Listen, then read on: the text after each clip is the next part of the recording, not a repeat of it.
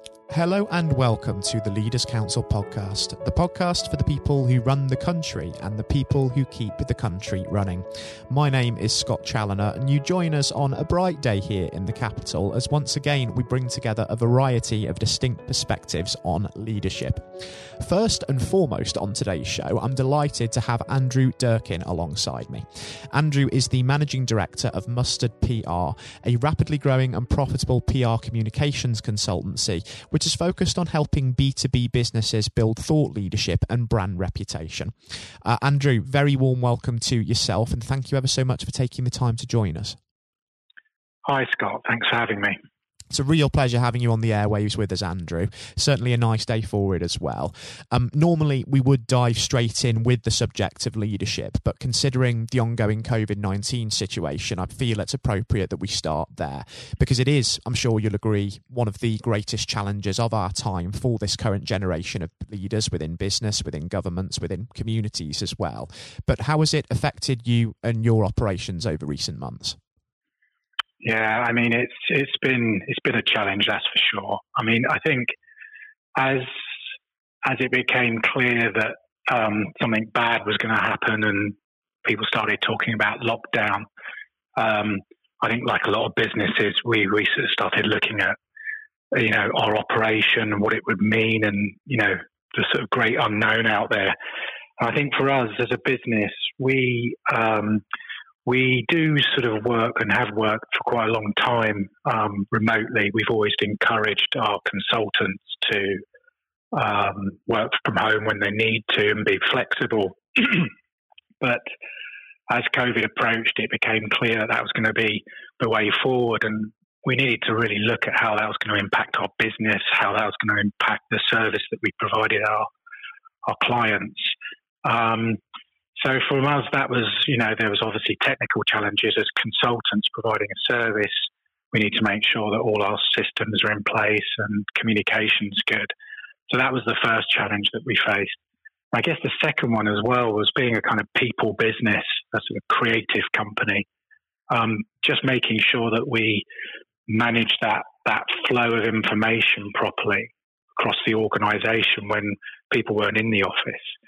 So that was the probably the, the two main areas that, that was concerning for us. And then I guess lastly, the, the next one was how was it going to actually impact our business? You know, how are clients going to react to lockdown? Um, marketing services is is uh, you you tend to get sort of two schools of thought really.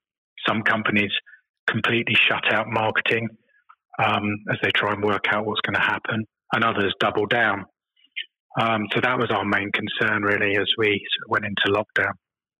Mm. And I can imagine, of course, with the uh, the home working already in place to a degree, that sort of leadership from a distance, doing everything remotely, wasn't necessarily so much of a uh, big challenge and a big learning curve. But was there anything that you'd say from the last few months that you have learnt in your leadership capacity, either about yourself or the people around you? Yeah, it's it's a sort of touch of a busman's holiday, really touch of irony. It's about communication. It's about talking to people, keeping people um, engaged. I mean, from a leadership perspective, it's critical um, in in these extraordinary circumstances that communication lines are kept open. I think it's quite easy to sort of you know be working from home, dealing with the kids and all the other challenges that are going on, and, um, and sort of forget about your work colleagues. So, you know, we set up pretty quickly um, regular sort of almost bi hourly, you know, every other hour sort of calls, chats, not necessarily about work, just how are you? How are you feeling? Are you okay? Is there anything that the team can help with? And that's something that we really, really focused on. I think that really helped us. Mm. Just how important do you see mental health in leadership, both in terms of safeguarding your own and also that of the people around you? I think that's a great question. I mean, I think that's more important now than it's ever been. Um, I mean, it's clearly in the headlines in the press at the moment. Um, I just think being able to ask questions without making people feel comfortable about how they are is critical. Um, we've always been quite open. We're in the communications business anyway. We're quite creative. We're quite sort of thoughtful and you know we're always putting ideas out there to our clients, but transferring that back into the individual as a leader and, and finding out how people are really feeling is critical. It really is. It's it is absolutely massive, of course, and it has really been thrust back into the limelight by the uh, the pandemic. That's absolutely right. And leaders do become very self aware at a time like this because where there is so much uncertainty and so much worry, there's so much pressure on leaders to provide the clarity, the direction, the reassurance that people around them need. But when there is a lot of sort of lack of clarity and information, a lot of misinformation out there as well, just keeping the communication channels open and getting that information down there can be quite difficult. So when you are in this position and you do perhaps need a little bit of inspiration yourself when you're the one that's meant to be doing the inspiring, where is it that you tend to look to for that inspiration and direction when you need it? Yeah, it's it's kind of base level really, I guess myself. I mean, I've always been entrepreneurial, always liked to be in charge of my own destiny, make the decisions that I want to make. And for me, it's about taking taking the people that, that I work with on that journey, that enthusiasm, that that belief that anything's possible. I mean, I've got a great quote that I always remember. I can't remember the source of it, but it sticks with me forever. And it's, um, you know, the best way to predict the future is to invent it. So when you're poised with challenges, rather than worrying about the challenge, worry about the solution. And that's how I always look at things. I think if I can instill that in people who I work with and my clients, I think that's a great way of thinking. Mm, certainly is, and um, it's interesting that you mentioned the fact that you have always been entrepreneurial and wanted to be in charge of your um, own destiny there, um, Andrew. Because um, I understand that before you launched uh, Mustard PR, I think in the year 2000. Do correct me if I'm wrong. Um, you were in a leadership role with Spec Communications, of course, deputy managing director there. Um, but I'm interested to understand what was the penny dropping moment, if you will, that made you really think that going and setting up your own business was going to be that way forward for you. I think it was it was one of those things where I mean I had a a great opportunity as at Spec as you said um, did quite well. And I really sort of woke up it was one of those sort of epiphany moments where I just thought you know what? I think I have the skill set to do that now myself. Now feels like the right time. Um, back then I didn't have a wife or a family to think about so so there was less risk.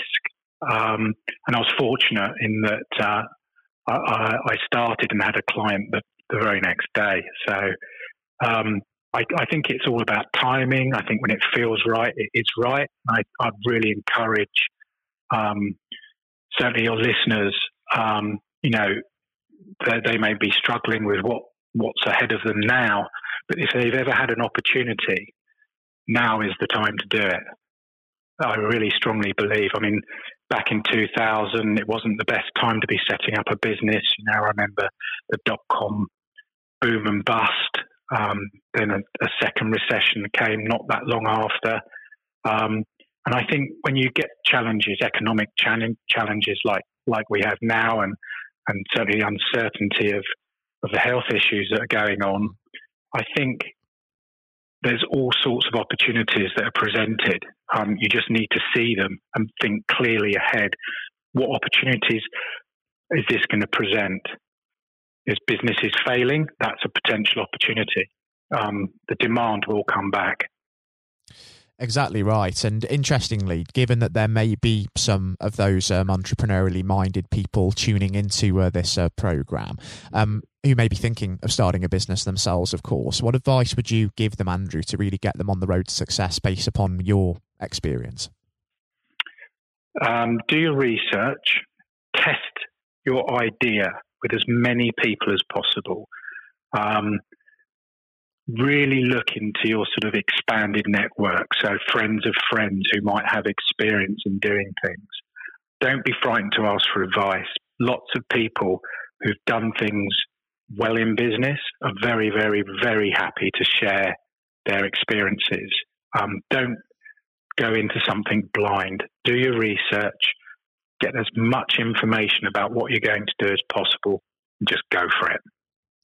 Takes me very nicely that advice actually andrew onto a quote from nelson mandela. He once said you should surround yourself with people who are better than you and that essentially translates into business perfectly doesn't it? You can go and seek out other experienced business people. You can get advice from them. You're not a lone wolf when you're starting your own business. There are plenty of people and plenty of resources out there to learn from because part of leadership is accepting that it's a constant learning process. We're never a finished article even when we're at the top of the tree in a business couldn't agree more. Couldn't agree more. There's so much. This this country has got so much talent, so much opportunity. I mean, we you know we we've experienced so much adversity in the past, nothing like we have now. But we've got a great history of facing challenges head on and coming through things. And um, from a leadership perspective, absolutely right. You're never the finished article. There's always something to learn. There's always something new read lots of books, take on information, and often it's as simple as just going with your gut, gut instinct. If you believe something passionately enough, then the chances are it will be successful. And just before we do wrap things up on the uh, program today, Andrew, I would like to talk about the future, having reflected on the past there for a moment. Um, we know that over the course of the next 12 months, we're going to have to continue living under what's billed as the new normal in the way that we live and the way that we work, continually adjusting. Um, but in 12 months' time, where do you see Mustard PR being as a business, and what is it that you're really hoping to achieve during this challenging time? You know, um, we've been quite fortunate. I mean, our business um, has actually done quite well um, through COVID so far. Um, long may that continue. Um, but I see it as an opportunity, as I said before. I think there's an opportunity to double down on on growth. Um, I see it as an opportunity to take on more talent. I think there'll be people in in associated industry industries that, that, that, we work in that will be looking for for the next career move and maybe we can help them with that. But I, I see growth. I really do certainly encouraging that growth is on the horizon. And I do wish you all the luck in the world in those endeavours, Andrew. And I actually think, just given how enlightening it's been having you join us to discuss your take on leadership today, I think it would be wonderful to catch up at some point in the next year and invite you back on the show with us just to see how things are coming along. I'd enjoy that, Scott. I would really welcome that opportunity as well, Andrew. I've really enjoyed having you um, on the program. It's been wonderful, not just for myself, but also for our listeners' base, of course. And most importantly, until we do hopefully speak again in future, please do take care and stay safe with everything still going on as well. Likewise. Thank you very much, Scott. Cheers. And I would reiterate that message to all of our listeners as well. Do take care, do stay safe, and consider others as well as yourselves in the lifting of restrictions. It does make a real, real difference in saving lives during this time. Um, I was speaking on today's programme to Andrew Durkin, Managing Director of Mustard PR. Coming up next on today's show, we'll be handing over to Matthew O'Neill for his exclusive interview with former Education Secretary and incumbent Leaders Council Chairman Lord Blunkett, who enjoyed a distinguished political career despite being blind from birth. He held a number of senior positions in the cabinet of then Prime Minister Tony Blair and served as the MP for his Sheffield Brightside and Hillsborough constituency for 28 years. He was elevated to the House of Lords back in August 2015. I do hope you all enjoy listening just as much as Matthew relished the opportunity to speak with Lord Blunkett, and that is coming up next. Lord Blunkett, welcome. Thank you very much. It's very good to be with you. Um, well, of course, uh, nothing is being said uh, at the moment other than COVID 19, uh, which uh, we must touch on. Um, what would your message be to small businesses who are trying to keep going? Well, I think the last ones standing will be the ones that thrive when we get back to some sort of normality. So it's have confidence and courage obviously take advantage as far as you can of the government help. I think that Rishi Sunak, the Chancellor, has gone about as far as you could have expected. Mm-hmm.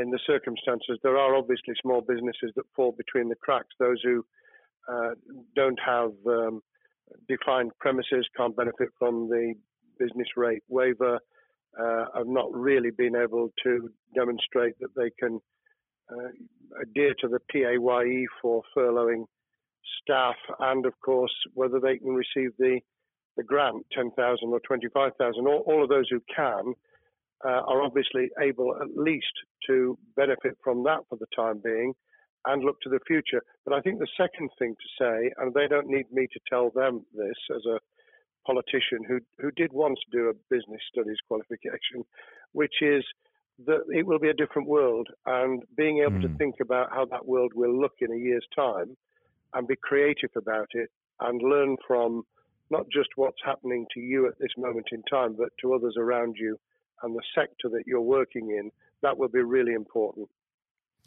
Do you feel that the long term uh, effects of uh, the COVID 19 outbreak uh, will, in some ways, be positive uh, for British industry?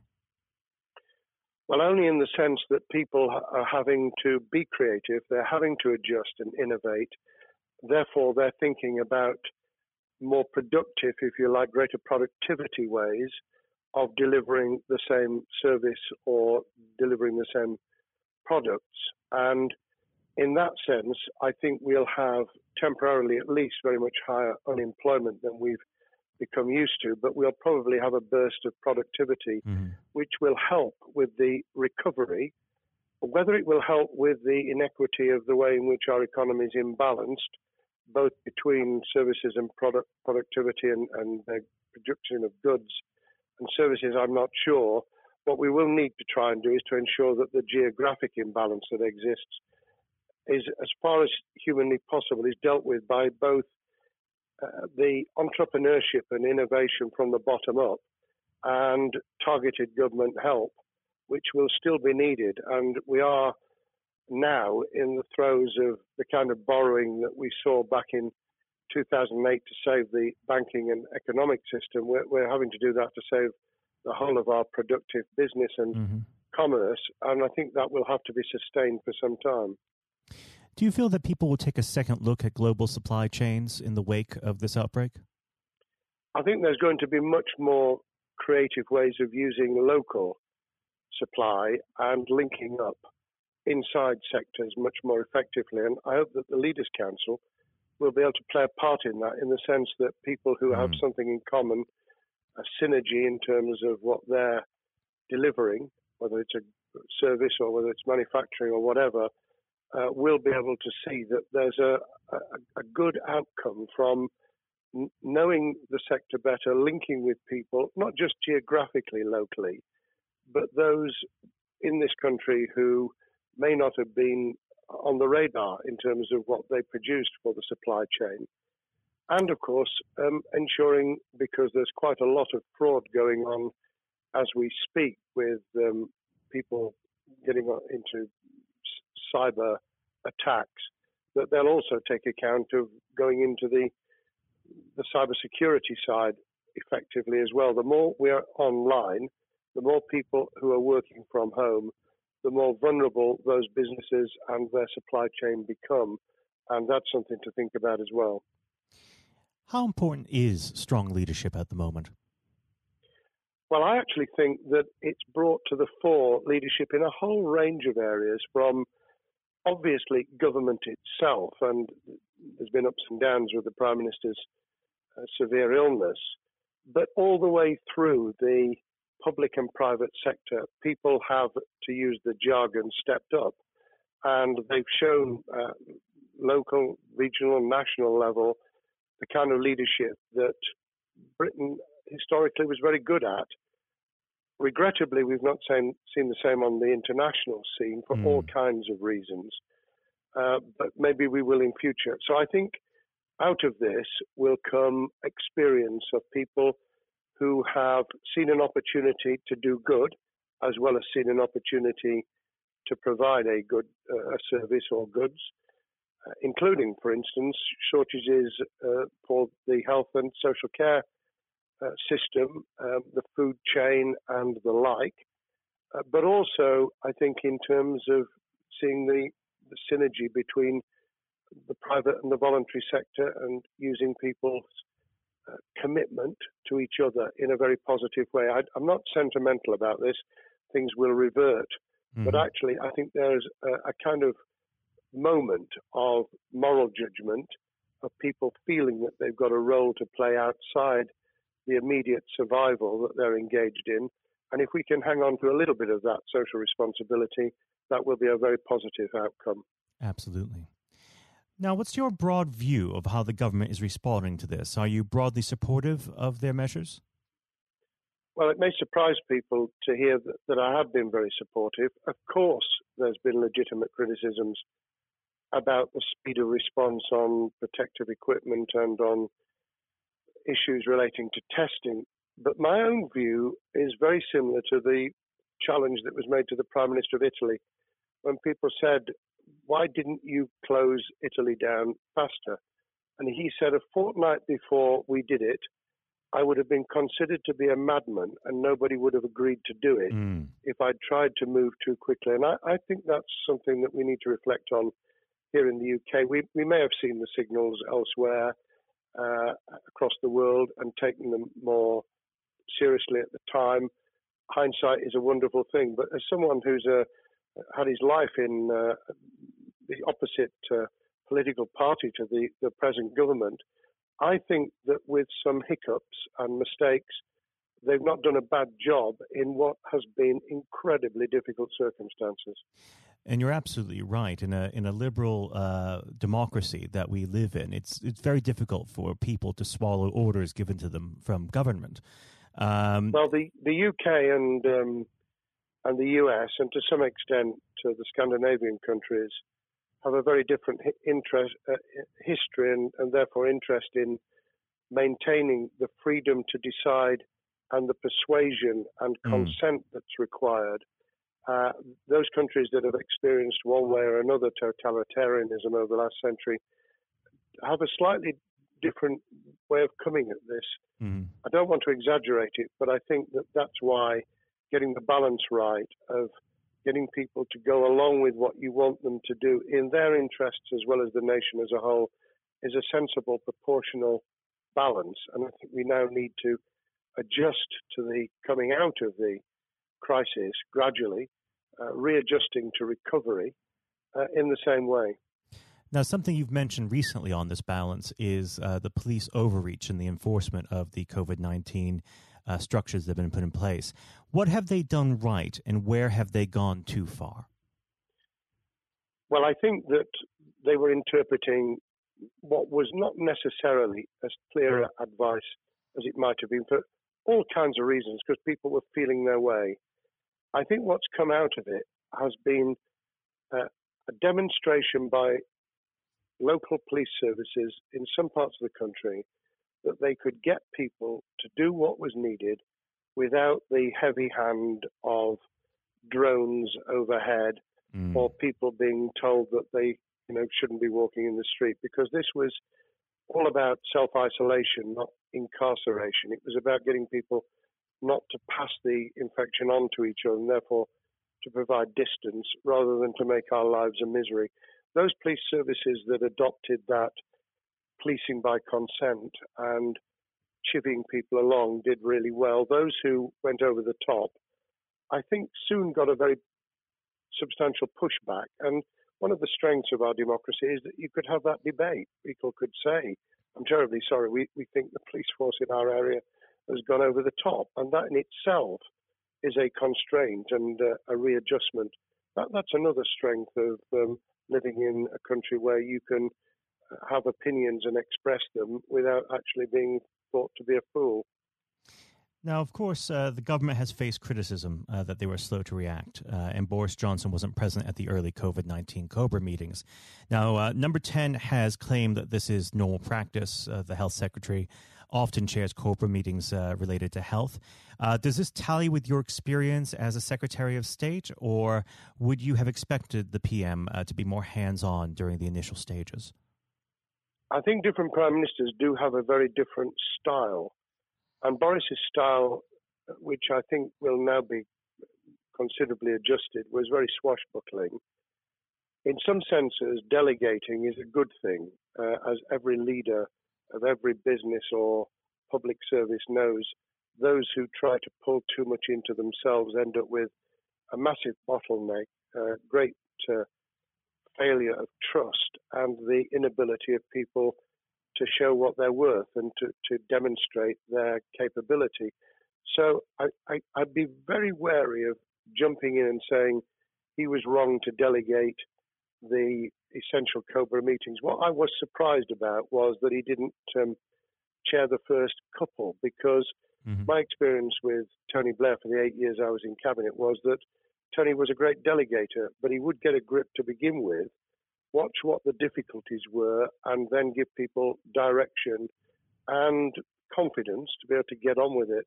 So looking back, I think Boris himself probably thinks, God, I wish I'd spotted the signals from elsewhere in the world more rapidly and I'd just been there. However, this also raises another issue. All of us in positions of leadership need good teams around us. Mm-hmm. I think after this is over, he will be assessing those who really did step up and those who demonstrated their inadequacy. I think we'll probably end up in a year's time with a much stronger cabinet than we have today. Well, absolutely. And of course, uh, we've seen a, a significant uh, drop in the visibility of uh, certain special advisors like Dominic Cummings uh, during this uh, entire period. So it'd be interesting to see how that pans out. Um, well, now- it's certainly readjusted the role of those behind the scenes with those who should be taking the decisions having received advice. Obviously, there's been a complete transformation in the profile of experts, if I might use that term, who'd previously been denigrated, mm-hmm. scientists, medics, people with behavioral science uh, understanding. My only criticism was were we getting wide enough advice? Were we narrowing it too much to a couple of key centres in London? But that's because I've always been adverse to everything being London centric. I think there's great expertise, wisdom, experience out in the sticks, and uh, we should use it. Uh, rightly so. Um, now, was pandemic planning part of your time as a minister, particularly perhaps uh, when you were Home Secretary? Well, it was, but it was on the back of risk arising out of counter-terrorism measures. Right. Uh, I was the Home Secretary for three months when the attack took place in September 2001 on the World Trade Center and beyond But we did an enormous amount of uh, scenario planning, both desktop and, and real.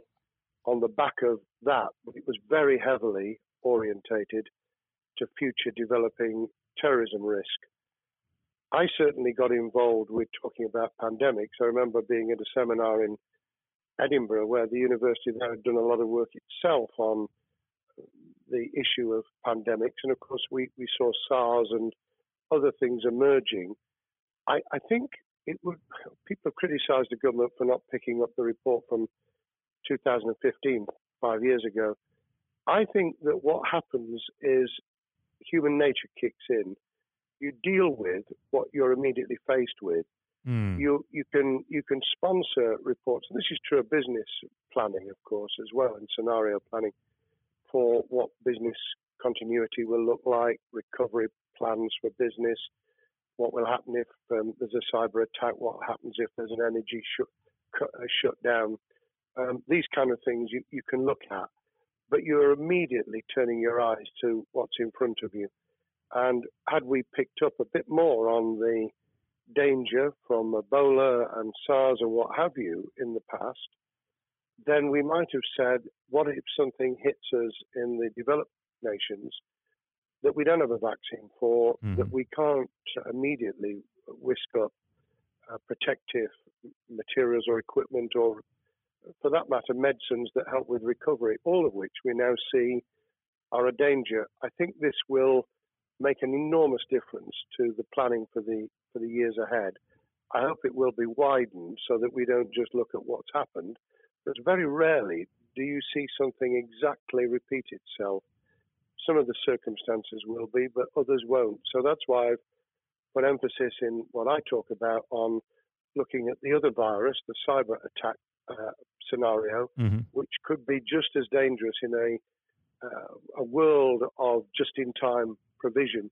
One of the miracles of uh, the modern developed world, except for the very poor, has been the distribution of food. A lot of it on computerized uh, technologically advanced systems, if that were to come down, we'd be in real trouble. So I think we need to think those sort of scenarios as well. So have a full plan across uh, both sectors: uh, biological warfare, pandemics, and uh, cyber warfare. Yes, and to do so on different levels.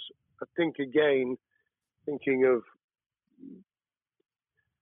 thinking global but acting local, we mm. need a lot more to think about what would happen if something took shape that actually broke down those national and global chains and how we would cope. And without, uh, obviously, we've got enough fear and anxiety to last a lifetime without uh, creating even more anxiety. We can think about those things for the future in a more rational way, I think. Now, aside from the physical uh, threat of the virus, one of the things that people are vastly worried about is the effect on uh, the economy, not just national economy, but also the world economy. Um, now, it, it, has been said by certain parties, um, and uh, I'd like to garner your uh, thoughts on this. Is there a danger of the effects of the lockdown being even worse than those of the virus? Were it be prolonged, I fear that that balance would tip the other way. It is about proportionality. It is about balance. It's the wisdom of Solomon, really, to to get the moment right when you start to move and then to move quickly. There's no doubt whatsoever that we are stocking up, not just on the economic and employment front, which will be devastating enough, but on the health and social well-being front enormous challenges, and they will need careful handling because there's a lot of people whose lives, for a variety of reasons, are at risk in the future on a scale that we've been dealing with over the, the um, immediate handling of the pandemic, concentrating really hard on those affected by COVID 19, those sadly who have died or been seriously incapacitated that will roll over into the economic, the social, the mental health and cultural well-being of the nation, and that will need all of us to pull together as well. Absolutely. Now, do you believe the government's doing enough for business? I think that the speed of reaction once the scale of the pandemic was clear was very good. I've praised Rishi Sunak for his action. Uh, remember a chancellor who only just come into office was planning to deliver the budget in the middle of March and has had three, at least three equivalent budgets since. I think he's handled it very well. Understandably worried now about what we're doing to our economy. The level of borrowing is sustainable because of low interest rates, but it reaches a point, of course, where it tips over so that you can't then do the kind of structural investment requirements that the government were laying out before and in the March budget. And mm-hmm. those will have their consequences as well as a planned payback over many years. I think we've learned something over the last few months. We, we needed to take immediate action. We don't want another round of austerity equivalent from 2010 through to 2019, I don't think the nation, on the back of what's happened and the challenges we have, could take that. And therefore, we need a different plan, economic plan, over a much longer period, just as we did from the Second World War all the way through to 2002, when the final American loans were paid off. Now, of course, uh, one thing that's on everyone's lips um, how much longer do you believe uh, that the lockdown can go on for? I believe that we need to be substantially back in action as an economy in June. This obviously is led in terms of places where people would meet in large numbers, having to uh, adjust to the fact that it will be longer for them. And sadly, that will involve business closures. It's why the Chancellor extended the furlough scheme to the end of June.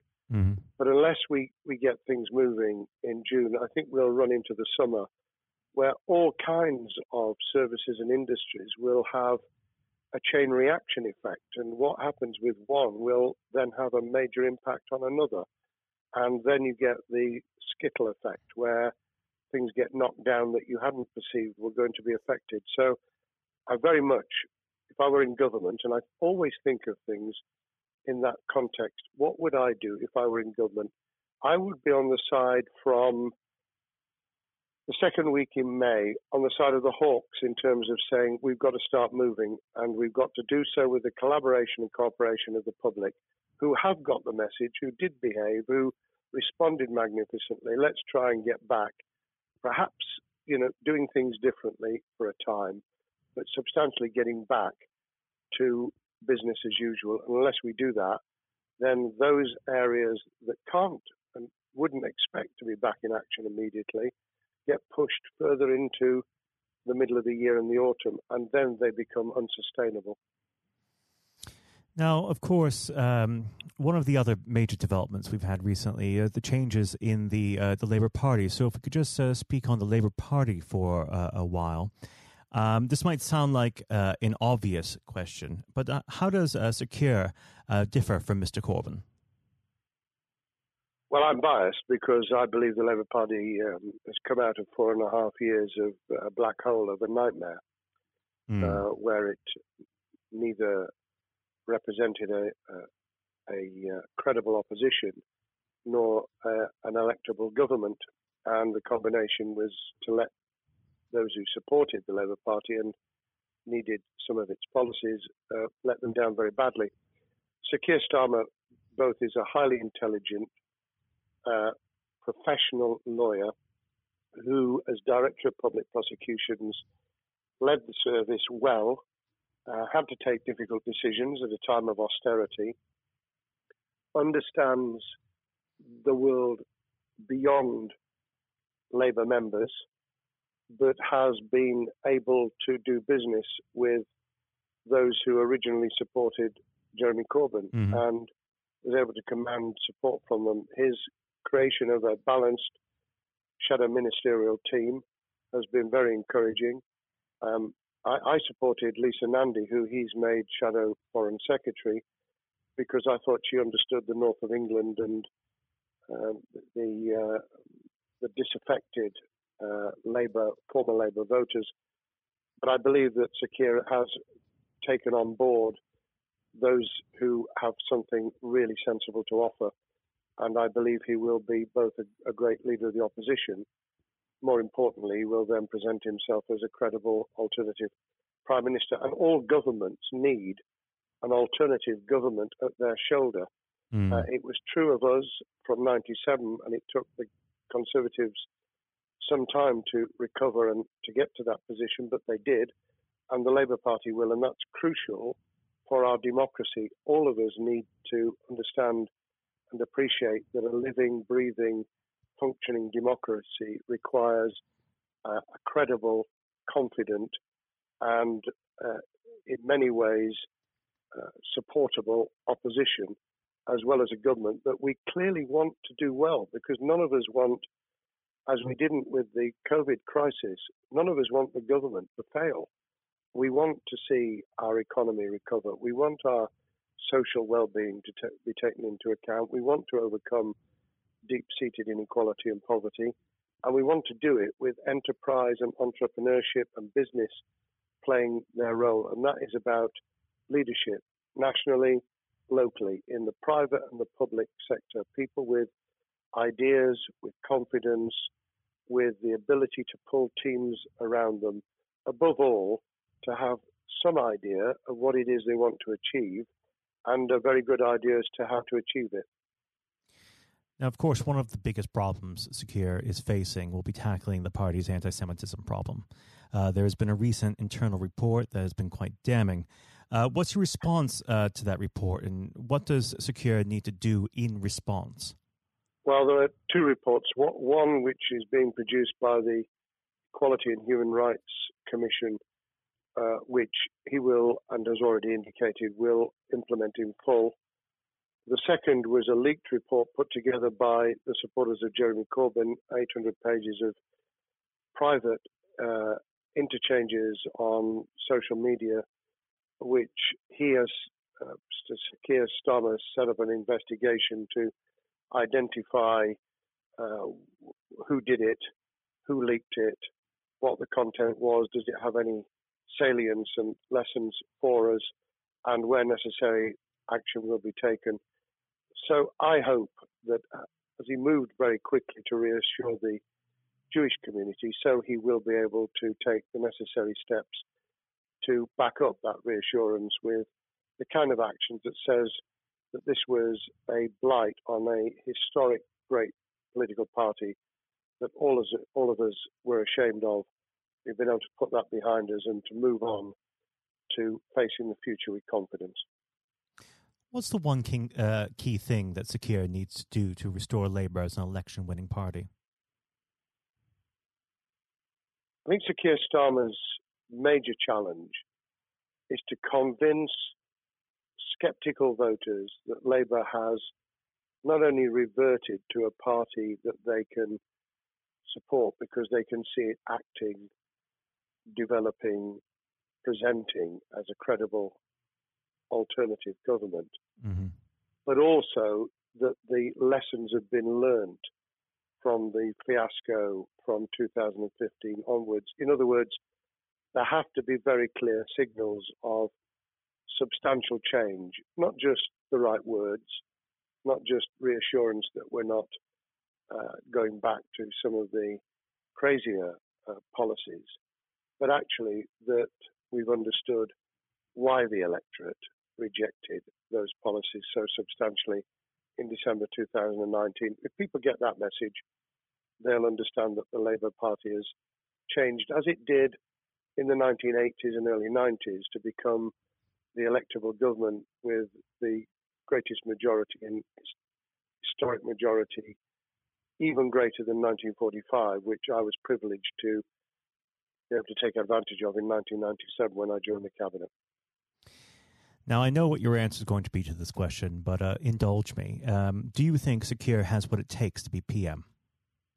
Yes, I do. I think he has the background, he has the experience, he has the professionalism, he has the forensic uh, mindset, and he has the confidence to have put a team around him which will ensure that it will work. And those elements are true of all leaders ideas, the ability to build a team, to have confidence in that team, uh, and to be able to demonstrate leadership in practice, sometimes at the most difficult times.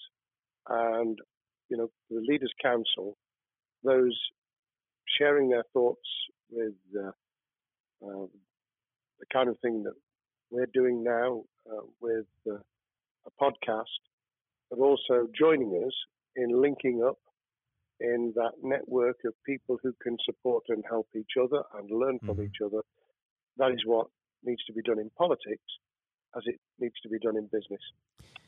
Thank well, you very much indeed, Matthew. Well, really thank you for coming on the uh, the program. It's been a, an absolute pleasure, and I look forward to speaking with you again. Thank you very much, and good luck to all those listening in what has been a nightmare scenario. Good luck for the future. Have courage have confidence, and yes, listen to those who know more about business than I ever will. Thank you, Lord Blunkett. Thank you. This has been the Leaders Council podcast.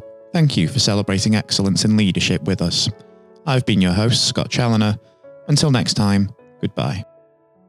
Thank you for listening to our podcast. The views expressed within the podcast do not reflect the views of the Leaders Council of Great Britain and Northern Ireland, its parent company or subsidiaries, members of staff, or other guests of any other person therein associated.